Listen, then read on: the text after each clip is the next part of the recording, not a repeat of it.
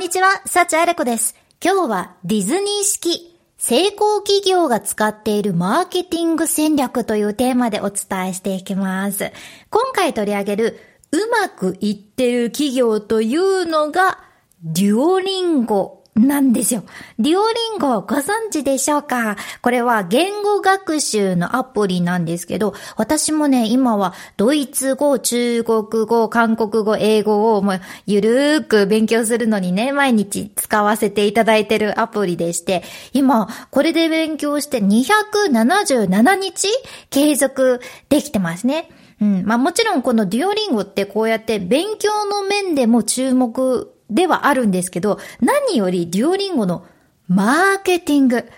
このマーケティングも、まあ勉強になって、実際今めちゃくちゃ成長してるアプリなんですよね。で、これはもう絶対トレンドとして知っておきたいものでして、デュオリンゴって本当に SNS マーケティングも素晴らしくって、TikTok フォロワーももう今800万人いらっしゃるんですよ。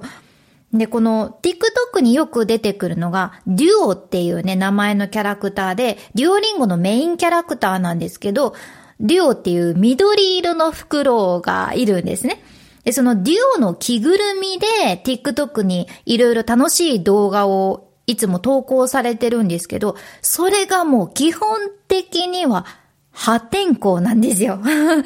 最近の投稿とかでもね、テレタビーズっていうイギリスのキャラクターとコラボしてて、フクロウのデュオが なんか、この赤ちゃんの実の父親かどうかという裁判をね、かけられていて、いや、別に他に父親がいるという展開になってから母親役のキャラクターとデュオが殴り合うっていうめちゃくちゃカオスな動画が上がってました。でもそれもやっぱり再生されてるんですね。で、このフクロウがそんなにね、TikTok でうわーってなんで再生されてるのかというと、今海外の Z 世代に人気だからなんですよ。デュオの人気で TikTok のフォロワーが増えてってるんですけど、このフォロワーが増えてる大きな理由というのは、ユーモアのある動画作りなんですよね。デュオリンゴは自分たちのアプリを使ってユーザーに勉強し続けてもらえるように、そういったユーモアのある感じの、ちょっと脅迫感さえあるような動画作りを実践されてるんですね。えー、本当、デュオリンゴってキャラクターマーケティングが強くて、なんとなんとなんと、ユーザーたちがね、そのフクロウのデュオをテーマにしたパーティーを開いたり、ハロウィーンとかではそのデュオリンゴのキャラクターの仮装をしたりしてるんですよ。最近もね、スタンフォード大学のマーチングバンドのメンバーがそのフクロウのデュオの格好をして登場されてたそうで、この凄さ、伝わりますか？いや、他にもね、普通に、今、スペイン語をデュオリンゴを使って毎日勉強し続けて1年になるから、今度フクロウのデュオをテーマにしたパーティー開く予定なんですよねっていう Z 世代ユーザーとか、まあ、あと今度、女友達とデュオのケーキ作りたいんですよねっていう Z 世代とかもいらっしゃるそうね。え、普通になんでっていうレベルと言いますか これよーく考えてみてくださいね。ディズニーとかならまだわかるんですよ。今日はディズニーのテーマでパーティーするからみんなプリンセス系のワンピースをそれぞれ着て写真撮ってインスタあげようとか 女子大生とかね、あげようとかいうのとか、プーさんのキャラクターのケーキ作りたいとかさ、それはわかるんですけど、例えば、もうなかなか、その、アニメとかではない企業の一キャラクター、うん、例えば、イオンモールの和音カードに載ってる、あの、犬のキャラクター、和音って言うんかな？ちょっと、名前がわからんけど、その犬のキャラクターのパーティーをしたいとか、ミシュランのあの白いモコモコのキャラクターのケーキ作りたいよねとか、なんかあの駄菓子の梅虎三兄弟のキャラクターをテーマにしてパーティーしましょうとか、なかなかならないですよね。いや、梅虎三兄弟はね、もう子供の頃からめっちゃ好きやけど、私、梅虎三兄弟の仮装はしたことないんですよ。なかなかそういうキャラクターを日常でも取り入れるとかはならないんですですけど、でも、デュオはここを突破してるのがめちゃくちゃすごいんです。もうそのディズニーのキャラとかアニメの人気キャラクターくらいの地位をね、確立してる証拠なんですよね。で、実際、デュオリンゴの売り上げを見てみると、前の年と比べて42%増えていて、月間アクティブユーザーも7000万人以上になってますし、こうやって増えてるユーザーの大部分っていうのがね、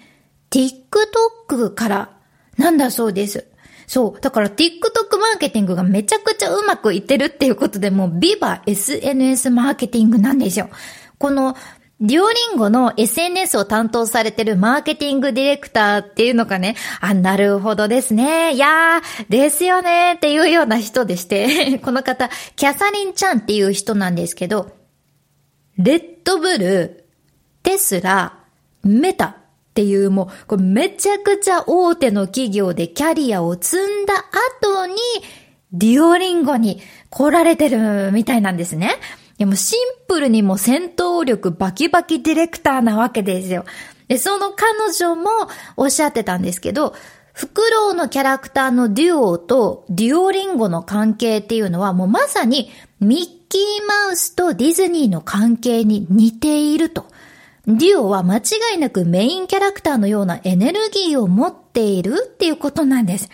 確かにって思いました。うん、でもじゃあ、なんでデュオリンゴがこんなに TikTok で Z 世代の心をギュッと掴んでるのかと言いますと、やっぱりそのキャラクターの破天荒さもあるんですが、何よりね、TikTok のトレンドをつかむのがめちゃくちゃ早いんですよ。デュオリンゴの SNS チームはもう TikTok のトレンドを見つけたらね、もう超スピードでウーンって、ウーンってもうなんかレーサーカーかなぐらい、ブーンってね、スピードで掴んで飛び乗るっていうことを繰り返せされています。うん。なんとね、アイディア出しから動画を投稿するまで、これがね、30分で完了するそうなんです。個人赤じゃなくて大企業がこのスピードってすごいんですね。なので、それだけ最新のトレンドにすぐ飛び乗ってるわけなんですよ。いや、まあ、本当にそれが全てっていうわけではないけど、やっぱりトレンドって大事なんですよね。で、このディオの人気ってアメリカだけではなくって、このフクロウっていうのはね、もちろん日本もインドもドイツもブラジルもいろんな国で別の SNS アカウントを持たれてて、これそれぞれ着実に伸ばされてます。日本向けの TikTok アカウントもね、これが40、1万2500人フォロワーいらっしゃるし、もう、どこの国のアカウント見てもその基本的なデュオの性格は同じで、ちょっとカオスで衝動的な行動に出がち。で、攻撃的なところあるけど、ちょっと国ごとに合わせに来てるというのもあって、日本向けではちょっとアニメの要素を真似してキュートな感じを出されたり、ドイツ向けだと、ドイツの超有名なナイトクラブのね、ベルクハインに入ろうとする動画を投稿されてたりして、ちゃんと国ごとにマーケティングされてるなというのは感じます。はい。デュオリンゴ。これからも私はアプリで毎日勉強させていただきますけど、マーケティングの面でももう大注目でございます。ちなみに、私は自分の親にも勧めてて、いろいろね、うちの母親っていろいろ三日坊主も無理っていうぐらいなかなか続けるのが苦手な母なんですけど、デュオリンゴ2ヶ月続いてるんですよ。すごい。なんかゲームみたいでね、ちょっと楽しめてるようです。今回の内容もぜひマーケティングの面でも、勉強面でも、ちょっとでも何か参考になればとっても嬉しいです。今回はもう一つ、あの人気ブランドのパタゴニアの押さえておきたいマーケティング術について話してる回をチャプターに貼ってます。もしよかったらこちらも合わせてチェックしてみてください。これからもフリーランスの学校で楽しく一緒に学んでいきましょう。私、幸あれことはまた次の木曜日お耳にかかります。秋なので何か新しいこと始めるのもいいかもしれません。言語学習もですし、読書もですし、私はクスの木を育て始めます。楽しみましょう